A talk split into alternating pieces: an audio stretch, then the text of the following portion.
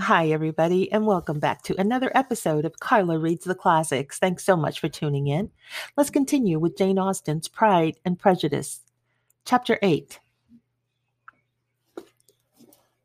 At five o'clock, the two ladies retired to dress, and at half past six, Elizabeth was summoned to dinner to the civil inquiries which then poured in, and amongst which she had the pleasure of distinguishing the much superior solicitude of Mr. Bingley's, she could not make a very favorable answer. Jane was by no means better. The sisters, on hearing this, repeated three or four times how much they were grieved, how shocking it was to have a bad cold, and how excessively they disliked being ill themselves, and then thought no more of the matter and their indifference towards Jane when not immediately before them restored Elizabeth to the enjoyment of all her former dislike. Their brother, indeed, was the only one of the party whom she should regard with any complacency. His anxiety for Jane was evident, and his attentions to himself most pleasing, and they prevented her feeling herself so much as an intruder as she believed she was considered by the others. She had very little notice from any but him. Miss Bingley was engrossed by Mr. Darcy, her sister scarcely less so, and as for Mr. Hurst, by whom Elizabeth sat, he was an indolent man who lived only to eat, drink, and play at cards, who, when he found her to prefer a plain dish to a ragout, had nothing to say to her. When dinner was over, she returned directly to Jane, and Miss Bingley began abusing her as soon as she was out of the room. Her manners were pronounced to be very bad indeed, a mixture of pride and impertinence. She had no conversation, no style, no beauty.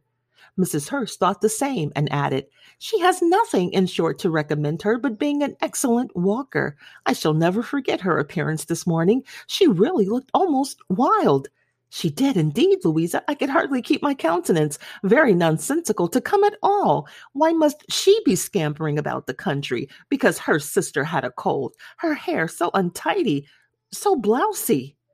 Yes, and her petticoat. I hope you saw her petticoat, six inches deep in mud. I am absolutely certain. And the gown which had been let down to hide it not doing its office. Your picture may be very exact, Louisa, said Bingley, but this was all lost upon me. I thought Miss Elizabeth Bennet looked remarkably well when she came into the room this morning. Her dirty petticoat quite escaped my notice. You observed it, Mr. Darcy, I am sure, said Miss Bingley, and I am inclined to think you would not wish to see your sister make such an exhibition. Certainly not. To walk three miles, or four miles, or five miles, or whatever it is, above her ankles in dirt, and alone, quite alone, what could she mean by it? It seems to me to show an abominable sort of conceited independence, a most country town indifference to decorum. It shows an affection for her sister that is very pleasing, said Bingley. I am afraid, Mr. Darcy, observed Miss Bingley in a half whisper, that this adventure has rather affected your admiration of her fine eyes. Not at all, he replied. They were brightened by the exercise. A short pause followed this speech, and Mrs. Hurst began again. I have I have excessive regard for Miss Jane Bennet. She is really a very sweet girl, and I wish with all my heart she were well settled. But with such a father and mother and such low connections, I am afraid there is no chance of it. I think I heard I think I have heard you say that their uncle is an attorney on Meryton. Yes, and they have another who lives somewhere near Cheapside. That is capital, added her sister, and they both laughed heartily. If they had uncles enough to fill all Cheapside, cried Bingley, it would not make them one jot less agreeable. But it must be very materially, but it must very materially lessen their chance of marrying men of any consideration in the world, replied Darcy. To this speech, Bingley made no answer, but his sisters gave it their hearty assent and indulged their mirth for some time at the expense of their dear friend's vulgar relations.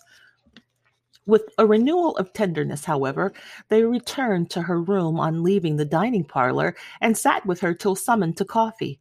She was still very poorly, and Elizabeth would not quit her at all till late in the evening, when she had the comfort of seeing her sleep, and when it seemed to her rather right than pleasant that she should go downstairs herself.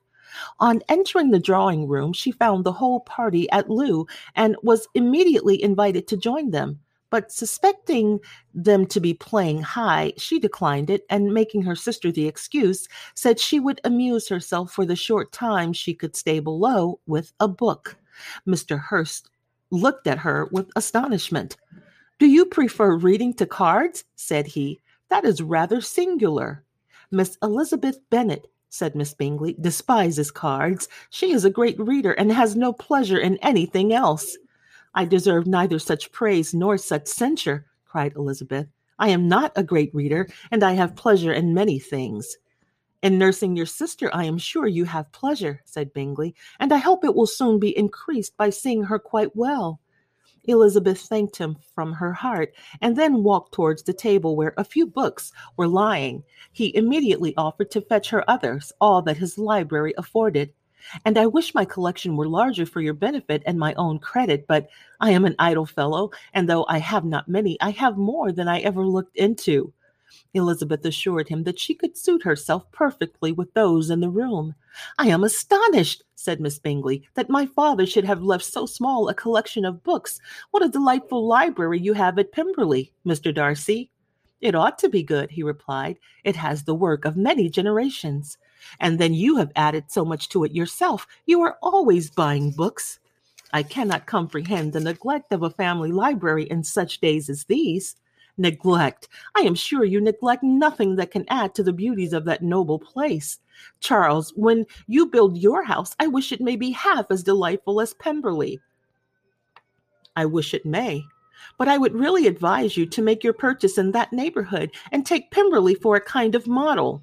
There is not a finer county in England than Derbyshire. With all my heart, I will buy Pemberley itself if Darcy will sell it. I am talking of possibilities, Charles. Upon my word, Caroline, I should think it more possible to get Pemberley by purchase than by imitation. Elizabeth was so much caught with what passed as to leave her very little attention for her books.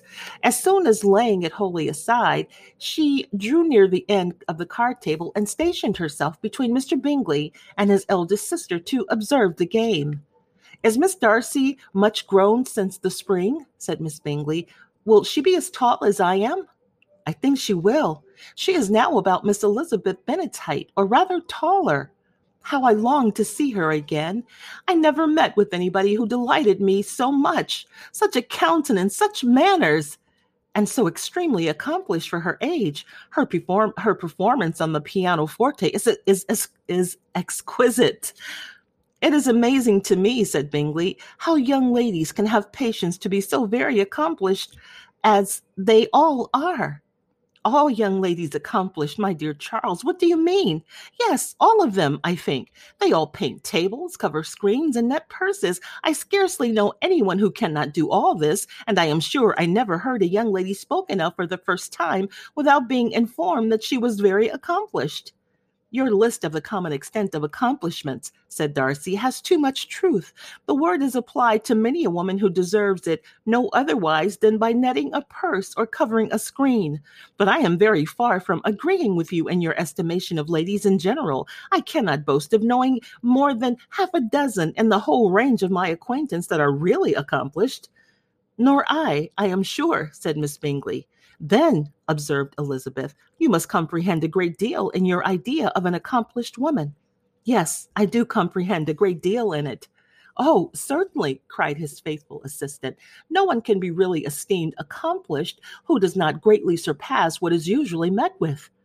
A woman must have a thorough knowledge of music, singing, drawing, dancing, and the modern languages to deserve the word. And besides all this, she must possess a certain something in her air and manner of walking, the tone of her voice, her address and expressions, or the word will be but half deserved. All this she must possess, added Darcy, and to all this she must yet add something more substantial, and the improvement of her mind by extensive reading. I am no longer surprised at your knowing only six accomplished women. I rather wonder now at your knowing any. Are you so severe upon your own sex as to doubt the possibility of all this? I never saw such a woman. I never saw such capacity and taste and application and elegance as you describe united. Mrs. Hurst and Miss Bingley both cried out against the injustice of her implied doubt, and were both protesting that they knew many women who answered this description when Mr. Hurst called them to order with bitter complaints of their inattention to what was going forward. As all conversation was thereby at an end, Elizabeth soon afterwards left the room. Elizabeth Bennet said Miss Bingley, when the door was closed on her, is one of those young ladies who seek to recommend themselves to the other sex by undervaluing their own. And with many men, I dare say it succeeds. But in my opinion, it is a paltry device, a very mean art. Undoubtedly, replied Darcy, to whom this remark was chiefly addressed. There is a meanness in all that art which ladies sometimes condescend to employ for captivation. Whatever bears affinity to cunning is despicable. Miss Bingley was not so entirely satisfied with this reply as to continue the subject. Elizabeth joined them again only to say that her sister was worse and that she could not leave her. Bingley urged Mr. Jones being sent for immediately, while his sisters, convinced that no country advice would could be of any service, recommended an express to town for one of the most eminent physicians. This she would not hear of, but she was not so unwilling to comply with their brother's proposal, and it was settled that Mr. Jones should be sent for early in the morning if Miss Bennet were not decidedly better. Bingley was quite uncomfortable. His sisters declared that they were miserable. They solaced their wretchedness, however, by duets after supper, while he could find no better relief to his feelings than by giving his housekeeper directions that every attention might be paid to the sick lady and her sister. Chapter 9 Elizabeth passed the chief of the night in her sister's room, and in the morning had the pleasure of being able to send a tolerable answer to the inquiries which she very dearly received from Mr. Bingley by a housemaid, and some time afterwards from the two elegant ladies who waited on his sisters. In spite of this amendment, however, she requested to have a note sent to Longbourn, desiring her mother to visit Jane and form her own judgment of her situation. The note was immediately dispatched, and its contents as quickly complied with. Mrs. Bennet, accompanied by her two youngest girls, reached Netherfield soon after the family breakfast. Had she found Jane in any apparent danger, Mrs. Bennet would have been very miserable. But being satisfied on seeing her that her illness was not alarming, she had no wish of her recovering immediately, as her restoration to health would probably remove her from, from Netherfield. She would not listen, therefore, to her daughter's proposal of being carried home. Neither did the apothecary, who arrived about the same time, think it was at all advisable.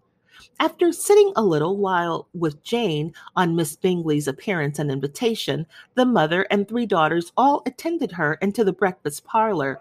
Bingley met them with hopes that Mrs. Bennet had not found Miss Bennet worse than she expected.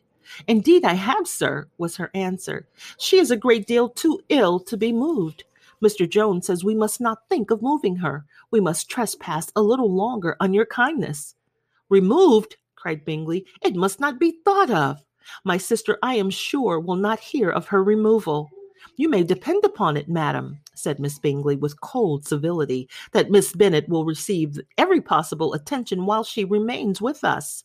Mrs. Bennet was profuse in her acknowledgments. I am sure, she added, if it was not for such good friends, I do not know how, I do not know what would have become of her, for she is very ill indeed, and suffers a vast deal, though with the greatest patience in the world, which is always the way with her, for she has, without exception, the sweetest temper I have ever met with. I often tell my other girls they are nothing to her. You have a you have a sweet room here, Mr. Bingley, and a charming prospect over the gravel walk. I do not know a place in the country that is equal to Netherfield. You will not think of quitting it in a hurry, I hope, though you have but a short lease. Whatever I do is done in a hurry, replied he, and therefore, if I should resolve to quit Netherfield, I should probably be off in five minutes. At present, however, I consider myself as quite fixed here. That is exactly what I should have supposed of you, said Elizabeth.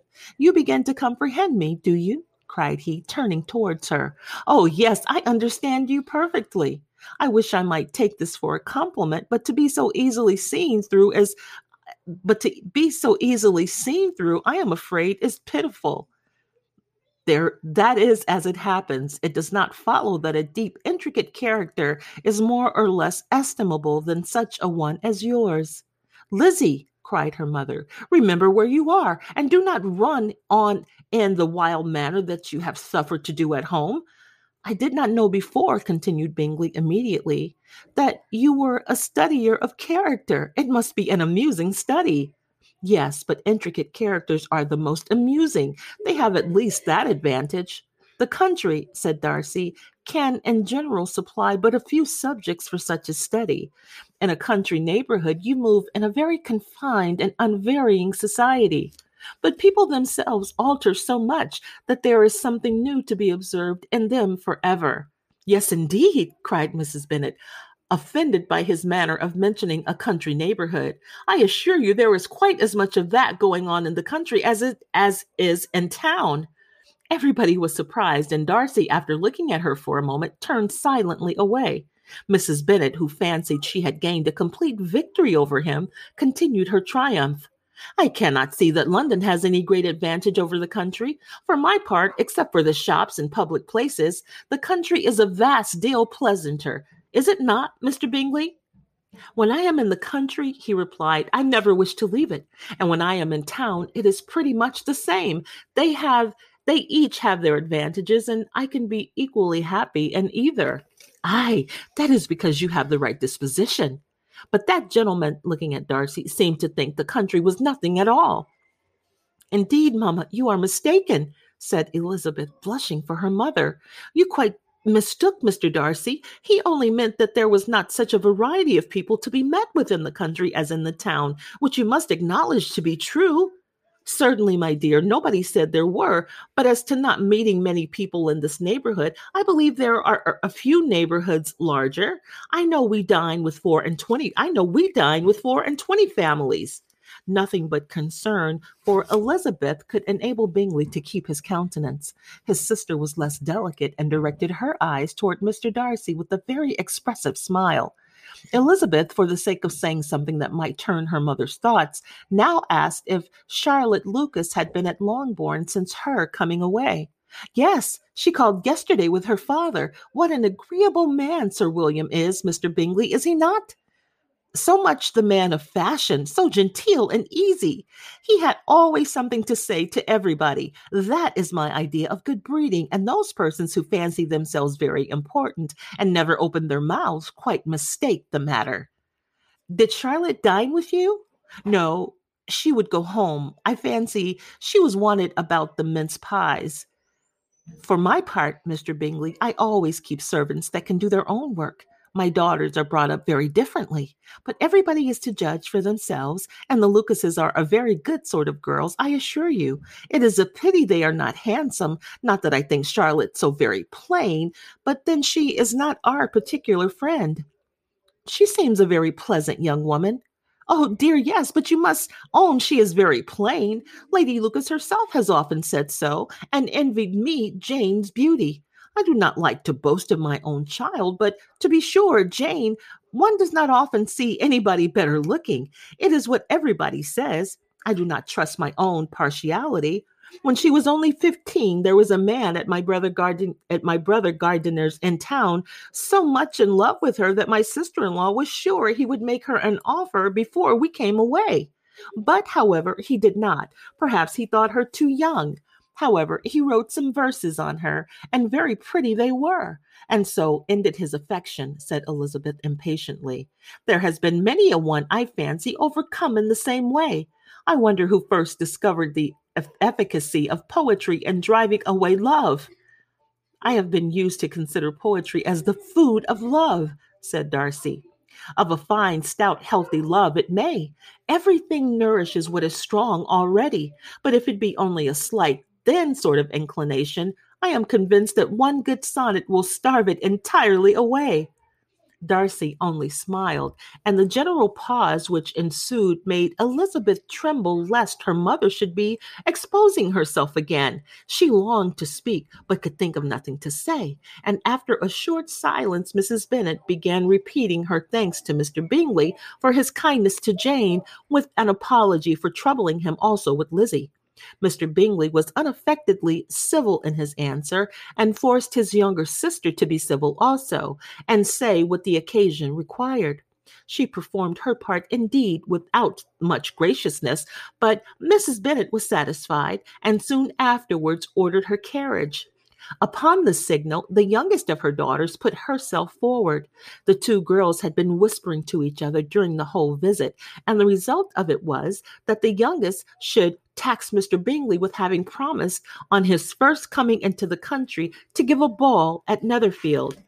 Lydia was a stout, well grown girl of fifteen, with a fine complexion and good humored countenance, a favorite with her mother, whose affection had brought her into public at an early age. She had high animal spirits and a sort of natural self consequence, which the attention of the others, to whom her uncle's good dinners and her own easy manners recommended her, had increased into assurance. She was very equal, therefore, to address Mr. Bingley on the subject of the ball, and abruptly reminded him of his promise, adding that it would be the most shameful thing in the world if he did not keep it. His answer to this sudden attack was delightful to their mother's ear. I am perfectly ready, I assure you, to keep my engagement. And when your sister is recovered, you shall, if you please, name the very day of the ball. But you would not wish to be dancing when she is ill. Lydia declared herself satisfied. Oh, yes, it would be much better to wait till Jane was well, and by that time, likely Captain Carter would be at Meryton again. And when you have given your ball, she added, I shall insist on giving one also. I shall tell Colonel Fo- Colonel Forster, it will be quite a shame if he does not. Mrs. Bennet and her daughters then departed, and Elizabeth turned inst- instantly to Jane, leaving her on her own and her relations' behavior to the remarks of the two ladies and Mr. Darcy, the latter of whom, however, could not be prevailed on to join in their censure of her, in spite of all Miss Bingley's witticisms on fine eyes.